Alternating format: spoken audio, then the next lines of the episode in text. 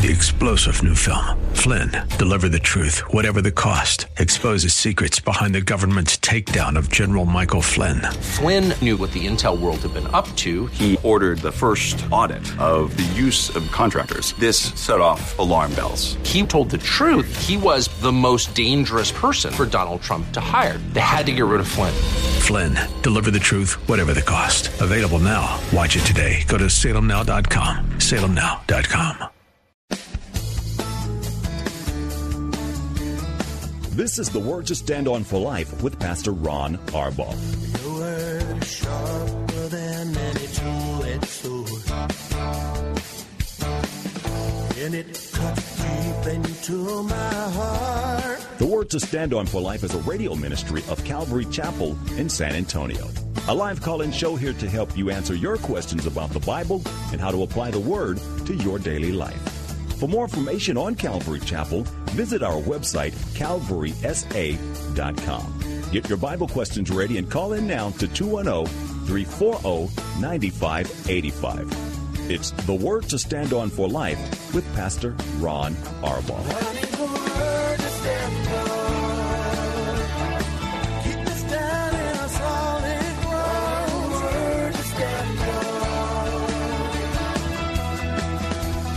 Welcome to a very special edition of the Word to Stand On for Life. I'm Pastor Ron Arbaugh from Calvary Chapel in San Antonio, Texas, and you're listening to a program dedicated to taking your phone calls and answering your Bible questions, anything that's on your heart, questions about what we believe, why we believe it, uh, doctrinal issues, maybe personal issues going on in your life. We'll do the best that we can to answer them. Today, I'm pretty sure we're going to get the best answers because I have a special guest in studio with me uh, here today. Before I get started in anything else, I have to say hi to Paula. I miss you. Thank you for your prayers. I know you're listening. I'll be home soon. 340, actually, let me start. 210-340-9585 is the number for your phone calls. That's 340-9585. If you're outside the local area, um, out of San Antonio, you can dial toll free at 877-630-KSLR. Numerically, that's 630-5757. You can email your question by emailing questions at calvarysa.com, or you can use our free Calvary Chapel mobile app. If you are driving in your car, the safest way to call is to use the free KSLR mobile app. One button's all you have to hit. Call now, and you'll be connected directly to our studio producer. One more time, 340-9585. We are live from our men's retreat at Camp Buckner in a place called Burnet, Texas. The weather has been good. It rained a little bit yesterday, but we've escaped any rain today. Uh, people are getting saved right after this program. We're going out to the pool to do some baptisms, and I'm told there's quite a number of men that are going to get baptized. Those are always the reasons that we're here, uh, people being introduced to Jesus. Uh, I have a special guest, Pastor Eric Coburn from Calvary Chapel in Frisco, Texas, uh, a man I've known. I told our church uh, last night that I've known him for nearly his entire adult life and we've been thrilled to have Pastor Eric here uh, sharing with our men. Eric, welcome to the program. Hey, thanks for having me. Why don't you tell us a little bit about your background, and then we'll get to some questions and stuff. Uh, I grew up um, in Southern California, and my parents were saved in the Jesus movement. About 1986, my dad moved to moved us all out to Texas. He took over Calvary Chapel, Dallas, and I've been in Texas most of my life, other than a short stint in the Army. And you've probably been walking with Jesus then since you were a baby, right? Uh, not so much. Tell a little bit of your story. You shared last night. That was good. So I was five when my parents were saved in the Jesus movement, and then we started going to Christian church. And I grew up in Christian schools most of my life in Calvary Chapel, Costa Mesa, um, from kindergarten to seventh grade. Um, walked with the Lord, um, uh, served the Lord. Grew up a missionary kid. Um, as my mom and dad were leading a Mexico ministry, uh, we moved to Texas and. I just, at 15 years old, wanted to prove to the world that I wasn't a goody two shoe pastor kid, and the devil was much obliged to help me in that journey. And uh, I was uh, 18 years old when I joined the United States Army, and uh, at that point in my life, got clean and sober and uh, rededicated my life to the Lord um, at that point. Um, it was a bumpy road. Um, after three years in the Army, and about three years after that is when I really my eyes really opened to the to the Lord and His hand and His work, and He grabbed hold of my heart. And about ten years after that, I was ordained as a minister. Now, I know you were on staff with your dad's church. Um, for full disclosure, his dad is a really, really dear friend of mine. And I've known you a long time from there, but uh, it wasn't too long ago that you, you sensed the call to start in Frisco, Texas, which isn't far from Plano. Uh, tell us a little bit about the work in Frisco. Yeah, so it was about five years ago. We started a home group uh, in Frisco, and uh, man, the Lord's hand was just on it. It just blew up, and we were live streaming into other houses and other states, and um, we did the home group. We started the end of July, and by November, we moved it to a Sunday morning study with my pastor Rick, my dad's blessing, and um, we uh, did that for a couple months, and then had to find it. We just didn't have room, and. Uh, uh, but it's been a good work. It's it's been exciting. It's been challenging. Um, nothing like I thought, but I, I, know I'm in the center of God's will, so that's yeah. that's it. You know, starting a new work, it always sounds like such an adventure, doesn't it? Uh, and, and, and then you, you realize that nobody shows up, at least at the beginning, and and your faithfulness is being tested. And we think, well, if people would come, God says, will you be faithful if only a few come?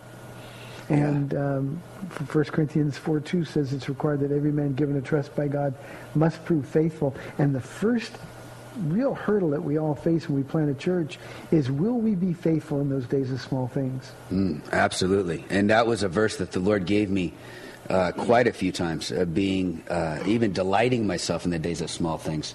The Lord was faithful with the servant team. We, we had the team, we had, we had good people, and uh, our problem was filling up the house. Um, really, it uh, there was an eagerness f- for it, but once we moved out of the house, everything changed when we were in a building, and that's when I, I, think the real struggles began. The it's a lot harder to tow a trailer, set up a church, tear it down, all that kind of stuff, and and um, but the Lord has been very faithful. Um, he's he has no problem stretching my faith I mean, there's been times when I told my wife, "Hey, I'm not getting paid," and you know that's always a comfortable conversation to have. And uh, the Lord will take care of us, and but He always has. Um, it uh, it's been awesome. It's been scary, uh, but I love it. I, we get to see people come to Jesus. Somebody needs to make a note. You get paid. Yeah. I know, believe it or not. What, that was one of the things the Lord told me, though. It was because I was on staff at a church and and and uh, in Calvary Dallas, and, and it got to a point where we needed to start making cuts in the church, and and uh, um, I was the guy. Um, and uh, Lord, what am I supposed to do? And the Lord said um, th- that uh, His minister would make his living by the word. And uh, okay, well, what's that mean?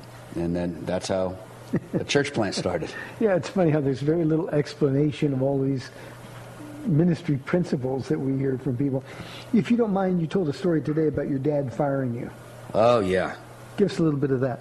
Yeah, so there was a time uh, about nine years. I served on staff there 12 years. I guess it's about nine years, uh, somewhere around there. And um, uh, my wife had actually called the, the church to call the senior pastor and, um, and to let him know that she didn't want me to come home. I had no idea. Pastors have issues sometimes too, huh? Yeah, I couldn't believe it. I thought life was supposed to be lollipops and kissy poos. And your dad fired you because. Yeah, he said, um, you know, your wife doesn't want you to come home, and and uh, making a long story short, and he said because you're a pastor on staff here, and so that there won't be any idea of nepotism, you're fired. and I'm like, what? If a man can't manage his own household well, he's how's, no. He, how's he going to manage the house of God? God? Yep. Well, Eric, it's been great having you. I hope you've enjoyed the men. It's been a good conference so far. It's been amazing. Uh, twice already. You've got two more times to, to share with us tonight yeah. and then tomorrow. Uh huh before we call it today. Uh, people are getting saved. By the way, we have a live audience here with us. If they have some questions, we'll let them come to the microphone. But if you have any questions, 340-9585 for your live calls and questions. Let's take a question from our email inbox from Robert. It says, in the early days of the church, Paul mentions that believers in Jesus were meeting on the Sabbath. When did the world's Christians start gathering and worshiping on the first day of the week? Where does it say in Scripture that man can start worshiping on the first day of the week? Robert, a couple of things. Um, the, the, the commandment to honor the Sabbath was a law given to Israel, given to Jews. Uh, the early church, we have to remember, was entirely Jewish. And so they would just continue meeting in the synagogues on the seventh day. Uh, it was uh, in the book of Acts when, um, to honor the resurrection of Jesus Christ, the first day then became the day that Christians would meet in honor of the resurrection. It's sort of um, a living illustration of what Paul wrote in 2 Corinthians 5.17. If anyone is in Christ, he or she is a new creation. The old is gone, the new has come. And what they were doing was celebrating the day that we obviously consider Resurrection Day, Sunday, the first day of the week. And what they were doing is acknowledging the completely new thing that Jesus was doing when Jesus was in the upper room with his disciples just before he went to the cross to die for our sins. He picked up the cup and he said, this is the cup of the new covenant written in my blood. In other words, the old covenant couldn't provide what God wanted. He wanted fellowship with men. The old covenant simply ensured that we were going to be condemned forever. John chapter 3, Jesus tells Nicodemus, we're born condemned. And Jesus' resurrection, his death, his burial, and his resurrection, uh, coming to life on the first day of the week, meant there was a new movement, not not a, a, a, Sunday movement, but but a day where we recognize the first day represents the hope that we have in new life. So the eighth day, new beginnings. The eighth day, seven is the number of fulfillment. Eight, the number of new beginnings. Jesus doing a completely new thing. Eric, do you want to add anything to that? Yeah, I would add in Romans chapter 14, um, the scripture says, starting in verse 3, let no man despise him who does not eat, and, and let him not who does not eat judge him who does eat, for God received him. Who are you to judge another man's servant to his own master that he will rise and fall? Um, God is able to make him stand. One, and then in verse 5 it says, One person esteems one day above another, another esteems every day alike. Let each one be fully convinced in his mind. He who observes the day observes it to the Lord, and he who does not observe the day does not observe it to the Lord. And I think that's a really good verse about um, the day that we would honor. I, Jesus is the Lord of the Sabbath, and we should worship him every single day. Yeah, one of Jesus' most radical teachings, in fact, that got him in trouble uh, repeatedly, was when he said that the that the man was not made for the Sabbath, yeah. but the Sabbath made for man. Yes. And that was so foreign to a Jewish construct. In a Jewish uh, culture, um, the Pharisees believed that if if the Christ were to come, it could only happen if the law of the Sabbath was kept perfectly for one full day and and you can see that they were waiting for their their Christ, their Messiah, but because they couldn't keep it, it was always there. So when Jesus was intentionally and willfully, at least from their perspective, violating the Sabbath, they just thought, oh, he is a heretic. He's he's he's leading people astray. Well, that would happen later with the Apostle Paul's life as well. And as Christians, rather than celebrating one day out of obligation, we get to celebrate being with Jesus every single day. Amen. So uh, it's not a Sunday. We've got a lot of people who who work on Sundays. We live in a completely different world than the world in the time of the Bible. And one of the things that we have to remember is that God understands those things. That's why we at Calvary Chapel, for example, we have a Wednesday night service, we have a Friday night service, we have three Sunday services, and then we have a Monday men's and women's and youth Bible study in smaller groups. Uh, all because we want to be available every day for anybody who wants to come and study the Word. So, Robert, we're not obligated to worship on the Sabbath. It was never intended for Gentiles. That was a law to Israel. And when we forget that, we cease to be effective in studying our Bibles. I hope that answers your question, Robert. Thank you very, very much. Let's go to San Antonio now on line one. Christopher calling. Christopher, thanks for calling. You're on the air. Hey, Pastor Ron. Uh, just calling to get your view on the argument between Calvinistic uh, predestination and free will. Uh, and I'll listen off. I'll hang up and listen offline. Okay, Christopher, thank you very, very much. Eric, let me let you take a shot at that first. Um, th- that actually is the argument that started the Calvinist and Arminianism split when Jacobus Arminius was actually a, a graduate from one of Calvin's colleges, and he was a debater, and he couldn't beat that debate, and so that's how he, um, you know, basically Arminianism started. The the idea. Uh, that, that beat the argument was Calvinists believed that people do not have to have faith um, or good works at all, as written in the Westminster Confessions of Faith. And I, think the Bible is very clear on that, that um, uh, the just shall live by faith, that we're saved by grace through faith. Um, I think it's also very clear that the scripture says that in the last days, that men will depart from the faith, giving heed to deceiving spirits and the doctrines of demons. And I think that the enemy is going to do everything that he can to get us to stop having faith um, in Jesus. I mean, I think Paul even made it very clear in Galatians 2.20 um, when he said, I've been crucified with Christ, and it's no longer I who live, but Christ who lives in me. And the life I now live in the flesh, I live by faith in the Son of God who gave himself for me. Um, I have a lot of Calvinist friends, um, a lot of Reformed friends um, which sometimes that means the same thing, sometimes it means something different, yeah. just depending on who you're talking to. Um, and I believe that they love Jesus, and I believe when they die, they're going to go to heaven and they'll be raptured. Uh, but I believe that the teaching that we do not need faith is a dangerous teaching. Yeah, and Christopher, I would add, there, there's not necessarily, there doesn't need to be any tension between free will and predestination. The doctrine of predestination or election is clearly a biblical doctrine. The only basis upon, um, uh, the only question is the basis upon which that choice is made. Now, we're told that, that we're created in the image of God. That means two things. First, it means that we have the capacity to choose. Just like God chose us, we have to choose him. The second thing that means is that we're going to live somewhere forever. The minute we become human, we're going to live forever somewhere. We're going to live with Jesus. We call that heaven. Or we're going to live away from Jesus. We call that hell. So the, the question is, do I choose God or does he choose me? And the answer is both of those things are true. I have to make a choice. God didn't create a bunch of little spiritual robots to do what he wanted. There would be no pleasure in saying, I love you, God, if I had no choice. But here's the thing, what we have to understand. God knows everybody who's going to say yes to him.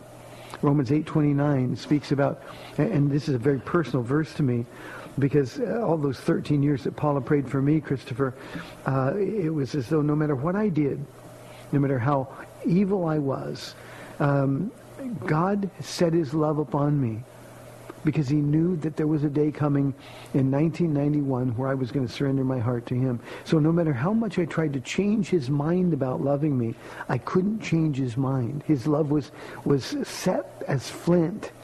And so when that day in January came, I found out that I belonged to Jesus on that day, but it was something that he knew all along. And so it doesn't negate my free will. It just means that God brought me to that place where, and he made me desperate, but he brought me to that place where I was able to respond to his love. So the Calvinists would say that we don't have a choice. God either chooses you or you don't. You're going to go to heaven or you're going to go to hell. Uh, and, and, and again, while Eric said there's no heresy there, these are real believers. Uh, this is Orthodox Christian doctrine. It's really a sad perspective on the character of God. If God would tell us to make a choice, but we don't really have a choice, then it would mean that God is neither loving nor is he kind. So, Christopher, I hope that helps. Predestination is a biblical doctrine, but so too is free will. And if you go through the scriptures, Old Testament through the New, we're, we're given opportunities to choose repeatedly about whose side that we're on. Who are we with? Choose this day whom you will serve. As for me and my house, Joshua said, we're going to serve the Lord. Uh, God knows because he knows everything, who's going to say yes. And in fact, that means, Christopher, there's a finite number of Gentiles. And when that last Gentile says yes, the rapture is going to happen. And we're hoping that happens maybe sometime this week at our conference. Amen. I'm with you on that. Yeah. Yeah, before I have to sleep one more night in that bed. 340-9585 for your live calls and questions. Uh, if you have a question, we have a live audience. They might have a question as well. Anybody at all yet? Nope. Okay. Let's. Here's a question from Emil. I don't think this is really from Emil though. Uh, what is the major way that I, as a man, can walk? I'm sorry. Can be with Jesus um, to lead my family in their walk with the Lord. I don't want to fall in this responsibility, or to fail rather, in this responsibility. Uh, Emil, there's several things that, that you can do. Uh, obviously, you got to fall in love with your Bible. It's the Word, the Word, the Word. Um, but but you got to talk with Jesus. You know, the theme of our conference, Eric, is just be with Jesus. Yeah. And if you're with Jesus, you can't fail. Uh, here's the thing that I want everybody to know. If you're not with Jesus, you're going to fail. Mm, yeah. Because that's our destiny. If we're not, we can't do good, we can't be good.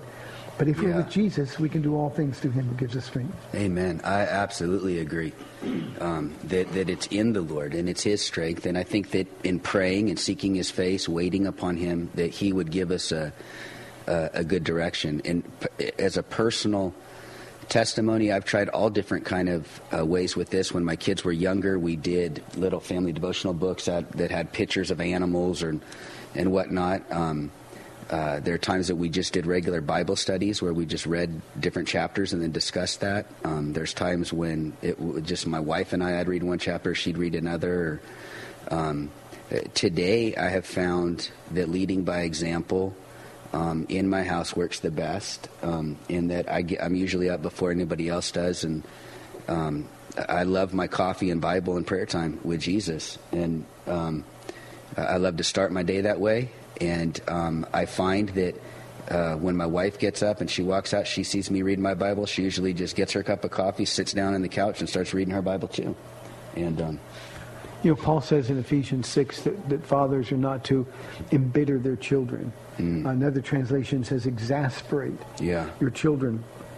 So the first thing that I would tell you is that the only way your children are going to know who Jesus is if you're walking with him.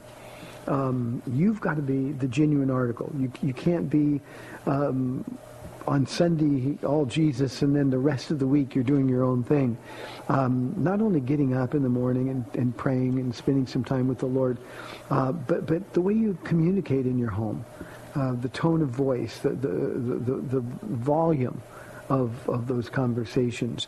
Uh, your personal godliness. Believe me, uh, your wife and your children, if, if you're not the real thing, they know it.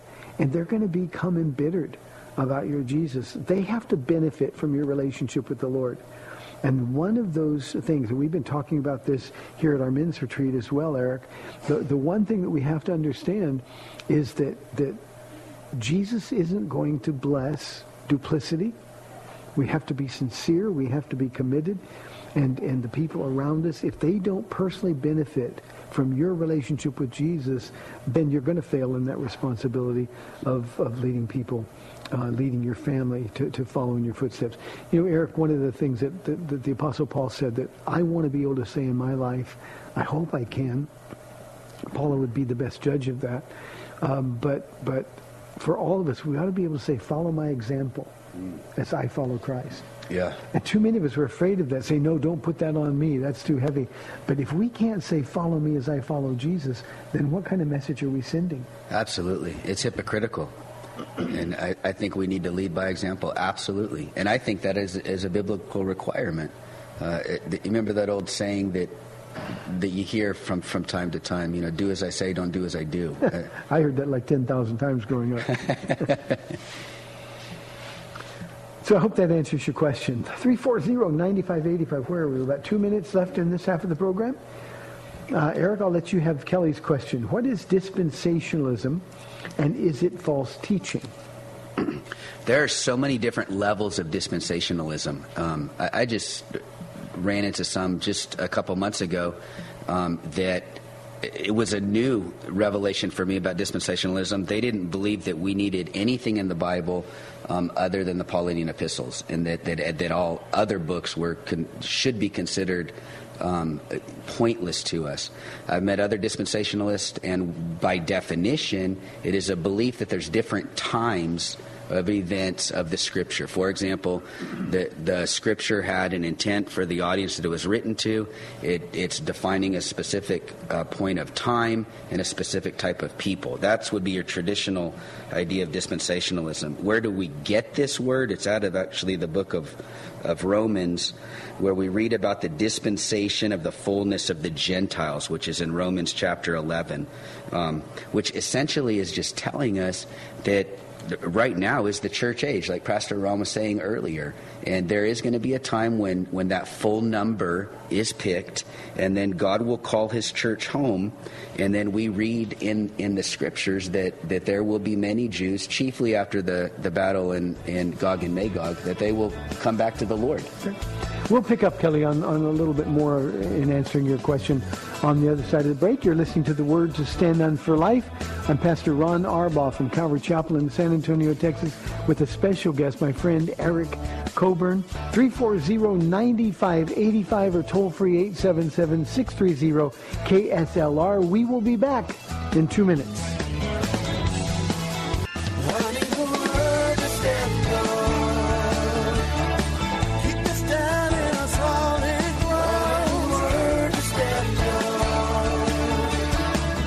Welcome back to the Word to Stand On for Life. We're taking your calls at 340-9585 or toll free 877-630 KSLR. Now, here's Pastor Ron Arbaugh. Welcome back. We've got 30 minutes left in a week. The weeks, the older I get, the faster the weeks go by. Hey, we were sort of informed, uh, we were talking with the live audience at the break, that we sort of left Pastor Eric being told by his wife not to come home. and, and I think Eric wants everybody to know that their marriage is fine now. Everything is great. she let him back in the house. And I think when you go back to Frisco, she'll be there waiting for you. I sure hope so. that, that was years ago. You know what I like eh, when people share is is sometimes there's this perception that pastors don't have those kind of problems, and the truth is, if we fall away from Jesus just a little bit, we got every problem everybody else has. Oh, yeah, I think the devil, there's a bullseye on a, on a minister's chest, I think, and back. What we know doesn't help us if we're not with the one that we know. Let me finish just with Kelly's struggle, and then we got uh, Kevin here in the studio. Um, uh, Kelly, dispensationalism uh, is is just as simply as I can put it, it's God working with different groups of people different ways throughout time. We know that he dealt with Adam and Eve differently than he dealt with Abraham. We know that he dealt with Moses differently than he dealt with Abraham as well. So what we've got is we've got God just doing different things. When Jesus came, um, he let us know that he was a dispensationalist. And, and just for full disclosure, Calvary Chapel is dispensationalist in our theology, but Eric, not the hyper dispensationalism. Anything that's good and healthy, people will, will exaggerate and ruin. Yeah, they sure do. Yeah, and, and that's what happened. Uh, when Jesus walked into the synagogue at the, the, the beginning of his ministry, uh, he walked in. Uh, it was customary for a visiting rabbi to be asked to share, and he opened the scrolls. He couldn't turn in the Bible to Isaiah chapter 61 like we can. He just opened the scroll to Isaiah. Imagine that for a moment, Eric. Jesus opening the scroll he wrote. And he uh, quotes Isaiah chapter 61. He talks about um, the year of the Lord's favor being proclaimed. Um, but he stops at a critical point because the next sentence is, and to proclaim the day of the Lord's vengeance. He didn't go there. In other words, what he was saying was the vengeance will be taken care of at another time Yeah, in a different way. right. So, so Jesus sort of announced a dispensationalist view, but the whole idea about dispensationalism, um, for me, Eric, it's the only way that we can make sense of the Bible.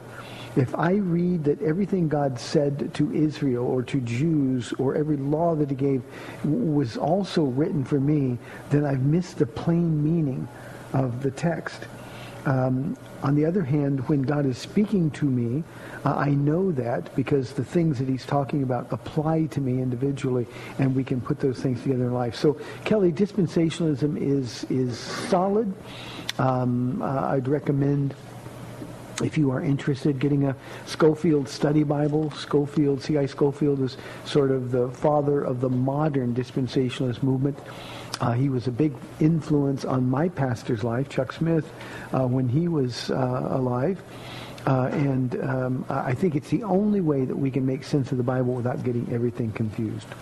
So let's go, Kevin, on our studio microphone. Kevin, thanks for coming forward. Thanks, Pastor. Um, we hear a lot about social justice, the term being thrown around in the uh, Christian community today. And I was just wondering, what is the biblical response to that? And is there a place for social justice when, when sharing the gospel? Social justice gospel is not a gospel at all. You know, it's it's it's a demonstration, I think, Kevin, of, of really weak faith in what God wants to do. I had a question similar to this uh, last week on the program. John MacArthur has made this a really hot topic of late uh, because he's sort of on an anti-social justice rant. Um, sometimes he can sound like he's so angry, but the, the idea is is people want the church to do things to sort of even the playing field in the world.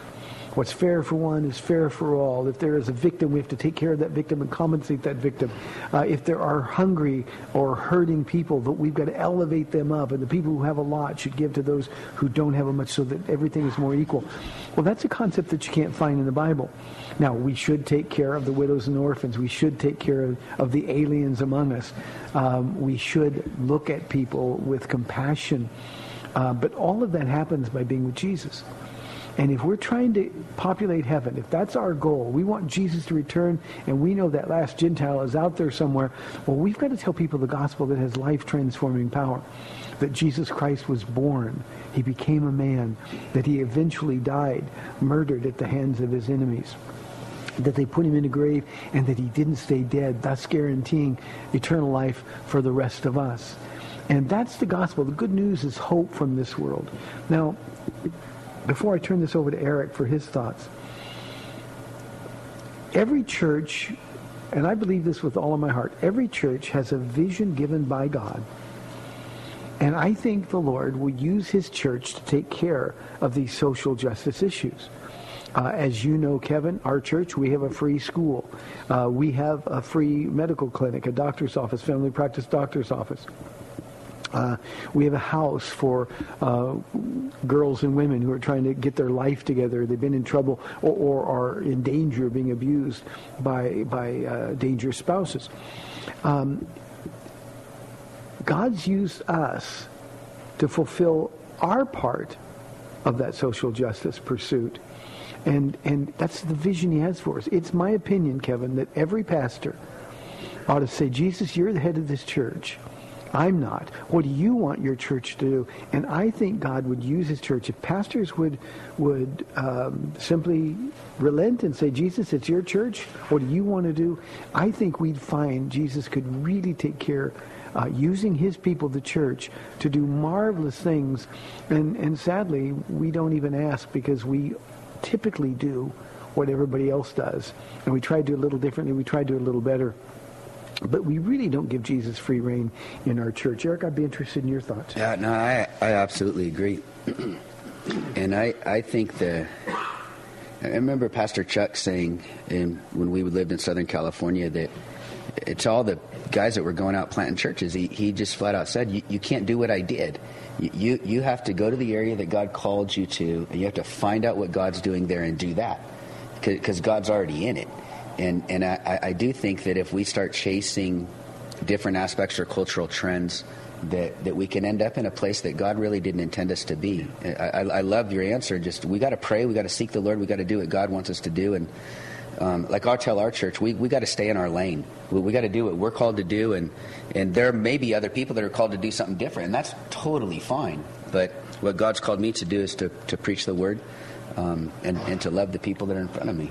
Eric, can you imagine taking time on a Sunday when the largest numbers of people are, are at church, taking time on a Sunday from declaring God's word to dealing with issues or politics or anything else. I mean, it makes no sense to me when we've got the life-changing power of the Word of God to say, you know what, my opinion today is going to take precedence over that.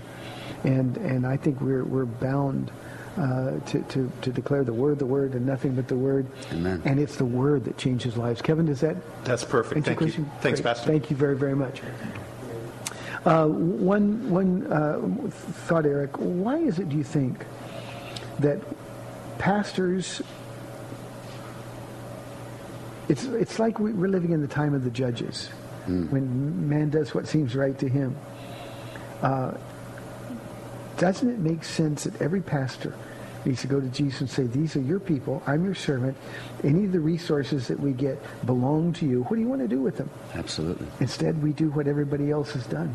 The church was purchased by the blood of Jesus Christ. Yeah. And I, I think we're trying to perfect it rather than just allowing him to do what he wants to do. Quenching the Holy Spirit. Yeah. 340-9585, Sean, standing on our microphone. First off, I want to say, hey, baby, if Jessica's out there and she's listening, miss you, doll. See you soon. Um, so we heard earlier you say the like the newest version of the NIV is, I guess, not ideal or le- way less than ideal. Let, let me use the word I used, horrible. Horrible, right? I was trying to be polite, but um, so I've I've heard that. And I've heard that it's because it's a little gender neutral. Is there like an example that y'all would have that y'all have seen in the new NIV that you could say, well, this is what the, another translation says, and that's why this one is really terrible?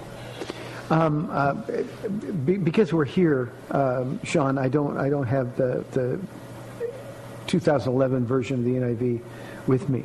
Uh, but it's, it's more than just being gender neutral. It's, it's, it's being um, uh, unfaithful as a translation. Now, the people here know, and I want the audience to, to be reminded, that I am a huge, huge fan of the 1984 NIV.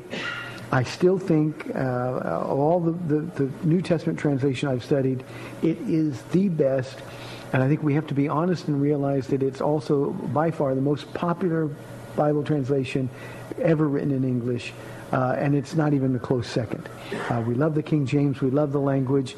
Um, those who don't quite do King James still want to be like King James-ish, they'll get the new King James version. Um, but but most of the time, when somebody's trying to teach the, the, the New King James, the King James will say, well, what it means, and then they'll quote what the, the 84 version of the NIV says. Um, but you see, they're, they're faithful to translate a manuscript. The 84 version of the NIV is a thought for thought translation. In other words, we don't have to take it literally word for word, uh, and, and, and it, it more easily accommodates our English understanding. Uh, but the 2011 version, uh, there's another one, the, the, today's New International Version, which didn't last long, thankfully. Um, what they're doing is they're really interpreting. Rather than faithfully translating the manuscripts, they're putting their perspective on it, which ceases then to be a translation. It becomes um, uh, an interpretation. And it's just something that, that was unnecessary. You know, Bible publishers like to sell Bibles, and coming out with something new does that. But to everybody in the audience, both here and uh, on the air, uh, if you have a 2011 version of the NIV, get rid of it. Uh, if you can't find a 1984 version of the NIV, uh, Paul and I are starting to fall in love with the New Living Translation. Um, we found it a, a very faithful New Testament translation, um, and um, and and of course the King James and New King James are also good and dependable. Um, there are others. The NASB it's a little bit difficult to, to read, but um, there there are plenty of faithful translations out there. So does that help, Sean? Yes. Thank you. Eric, you want you have any favorite personal talk about your your manuscripts? I, I think you defined it pretty well. I, I, I heard it said one time: read the translation that that it, that you understand and you're getting fed by. Um, I think God is faithful to use His Word uh, to lead and guide us. I read the NIV for years, and and I changed because the Bible teacher I was sitting under wasn't teaching from it. And uh, but the Lord used the NIV to really grab my heart, open my eyes. It was just easier to read and, and easier to understand. I got my kids the New Living Translation. Um, I, I, I like it. Um, I teach from the, the, the NKJV, and um, uh, I, I know the ESV is very, very popular now. Um, and uh, just grow in the Lord, that's, that's the most important thing to me. If you don't read it, it won't have any value for you. So uh, just find one that you'll read, find one that speaks to your heart. 340-9585. Ellis? Uh, Pastor Ron, uh, first, Kellyanne, if you're out there, I love you. I'll see you tomorrow. Hopefully, I'll be dry. Um, just to add to the discussion about Bible versions, in my head, I'm already hearing maybe baby Christians saying, okay, now I'm confused. I don't know what to read, you know. Um, so even in those horrible translations, even though they're not the best for study, are is there any substantial differences in that where if I'm reading this study, I'm going to miss Jesus and go to hell? No. No, no. The, the version of your Bible is not an essential of the historic Christian faith. Um, but, but remember, we're, we're, we're commanded to be good students, men and women who rightly divide the Word of God. Study to show yourself approved. And, and we want to start with the foundation that's dependable. Uh, so uh, just find a dependable translation. And, and there are so many of them uh, as compared to those that are not good. I'm not a fan, Eric, of, of paraphrases. Um, um, the message and, and, and other paraphrases. Uh, they're not translations. So what we want is a living, active, breathing, convicting Word of God. And you're going to get that in most of the translations. So find one, as we said a moment ago, that you can read. But it, it's not an essential of the faith. But if you find out you're reading a bad translation, if you've been reading a 2011 uh, NIV and you heard this, then by all means change. By all means, go find something else. And there are, like the New World Translation, that is, that, they changed words in it specifically. Um, but for the most part, reading a Christian Bible to find the heart and the will of God. I mean, I think God's going to minister to you. The, the, the Bible teaches us in Ephesians chapter 5 that the Word of God has a washing effect, a spiritual washing effect upon us. And I think that's really what we need. We need the Word of God in prayer and obedience to Him. And uh, um, I think the NIV, the, as Pastor was saying, the, the, the, older version, the, the New King James, uh, I, I, like the King James. It's just hard to read, and you got to use a lot of dictionaries to get through it. but um, uh, just grow. It, it's, it's, how's a young man going to cleanse his way? But by taking, taking heed according to his word. Yeah. I, I, absolutely love the King James. Um, that's the Bible I grew up on uh, as a Christian. I was grown up when I did that. But um, uh, now when my vision fails, and it does a lot, uh, my church knows that if, if I lose my translation that I'm reading from or studying from, and King James starts coming out, it's because they know I can't see. But it's so memorable. Uh, it's yeah. easy to remember, and it's just it's it's glorious. Mm. Uh, I, I often joke with the church that Jesus, I think, spoke King James, and um, so it's a great Bible. I'm not an anti-King James guy at all. Uh, it's just that for the the broad spectrum of people, we want a Bible that speaks the same language. James King James yeah. is a word for word translation, and sometimes that gets really awkward. And then you throw in the the, the fact of the Old English. And uh, yeah. we're, we're, asking the question, what a bunch. So, um, again, just get a Bible. Eric, this is an honorary question. It comes in anonymously, but this is a question that I always give for uh, to a visiting pastor. Thank you. You're welcome. For men who struggle with pornography, the immediate assumption is that we struggle with lust of the flesh. Do you believe that masturbation has any place in a Christian man's walk, even in the absence of pornography or lust? This question applies to both married and unmarried men. And then sort of a follow-up, can a married man carry out this act with his wife in mind? I think that, well, and I don't think, I know that the Lord made the human male body to relieve itself, and it doesn't need our help. The, um, the question to say, can I masturbate and not lust? I, I don't even know if that's physically possible. The, um, because the Bible does say that we should not lust um, uh, at all. The question gets more complicated. Can I, can I do this and think of my wife? Um, I think he should talk to his wife about that. yeah. Does she know? Yeah. Have you talked about this? I think that's a great question or a great answer. Um, you know, we have to be really careful with issues of masturbation because the Bible really doesn't speak to the act, but I think there's a spiritual principle here that applies that, that, that really goes into every facet of our lives. The things that we do, whether we choose to do them, what is our motive for doing? Yeah. Um, you know, uh, our gospel is a golf, gospel of denial of self, not self-denial, but denial of Yeah. self. And and just by definition, the act of masturbation is the fulfillment Yeah. of your flesh. Absolutely. And um, so, so what's the motive? I, I have this question that comes up on this program, Eric, a bunch about gambling. Well, the Bible didn't talk about gambling. No, but the Bible talks about greed. And the Bible talks about being lazy and not being willing to work. Um, uh, so, so again, everything that we deal with in these matters of conscience, things that the Bible doesn't specifically uh, deal with, everything goes back to motive. What is your motive? And and the thing that you're doing, and Eric, what a great response. Would you do this with your wife? Would you talk to your wife? Does she know you're doing it? Uh, and then it's a matter of conscience between you and the Lord. I said to uh, another question in our Q&A we had uh, just before the program, um, Romans 14:23 gives us a principle. Anything not of faith is sin. And that means anything that we have to do and then think, well, was that right?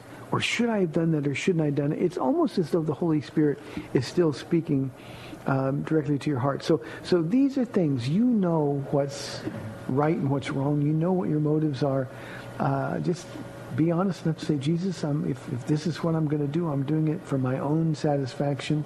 And then kind of wrestle with Jesus about whether or not there's any place for that. Yeah, and the scripture says to hold our thoughts captive to the obedience of Christ. And I, I think that would be a good to hold the thought captive rather than fulfilling the lust of the flesh. Hope that helps. 340-9585. Here is another anonymous question. Should our study of other types of religious material like the Quran to know more of what is wrong with those particular religions uh, in comparison to the Bible? Eric, we talked about this a little bit in our Q&A. Yeah, and I, I, for a simple answer, I think we should study what we need to know. We don't need to study what we don't need to know. Um, and by that, invest the time that you would be in the Quran into the, the scripture, the Holy Bible, the Word of God, uh, and to prayer. Um, as we stated even in that, that Q&A earlier, that, that, uh, that we are uh, not wise of the things of the world, but wise towards the things um, of the Lord. And when it comes to an evangelistic sense, it's the Spirit of God that's moving upon uh, the person more than our persuasive words or argument or whatever it, it might be. Do you remember an old worship song that was going around, um, oh, probably 25 years ago, Eric? Um, um, Romans 16, 19 says, and it's be simple about um, what is evil, but be wise about that which is good. Yeah. And these are the principles, I think, that apply in, in situations like this.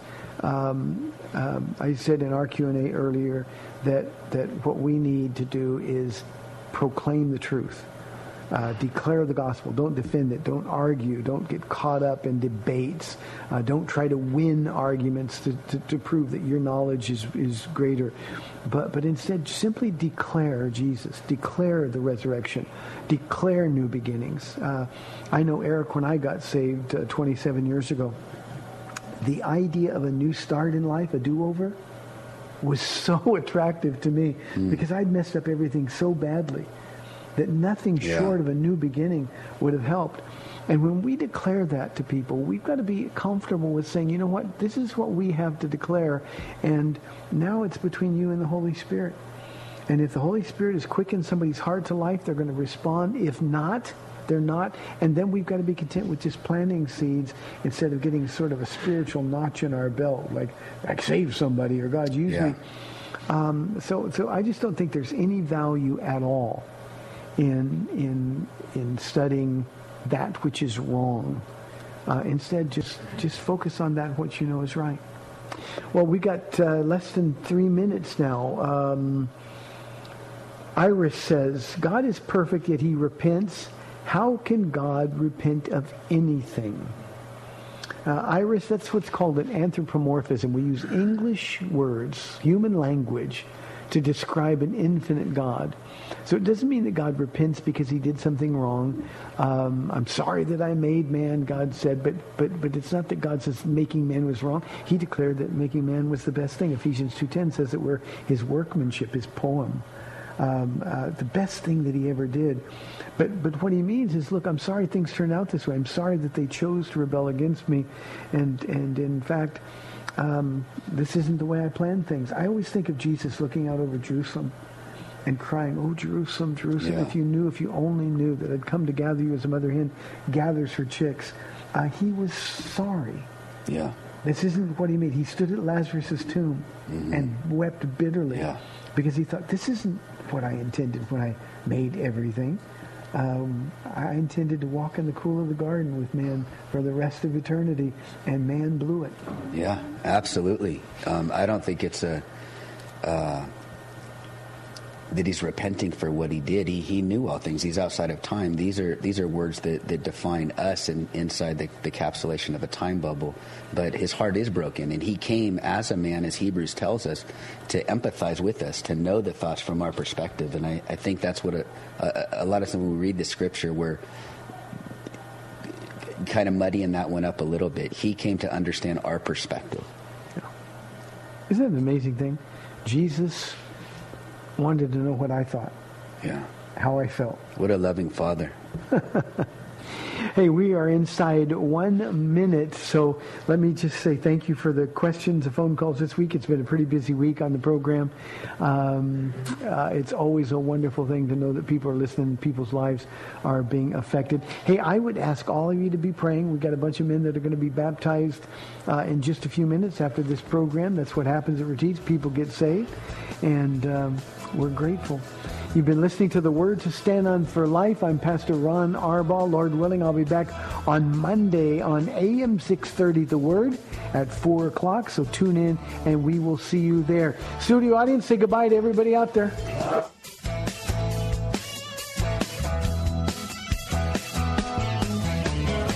Thanks for spending this time with Calvary Chapel's The Word to Stand On for Life with Pastor Ron Arbaugh. The Word to Stand On for Life is on every weekday afternoon at 4, and Pastor Ron invites you to find out more about Calvary Chapel at calvarysa.com.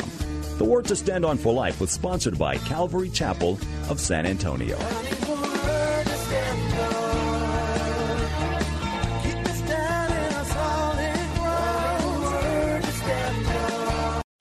Three star general Michael J. Flynn, head of the Pentagon Intelligence Agency, knew all the government's dirty secrets. He was one of the most respected generals in the military. Flynn knew what the intel world had been up to. He understood its funding. He ordered the first audit of the use of contractors. This set off alarm bells.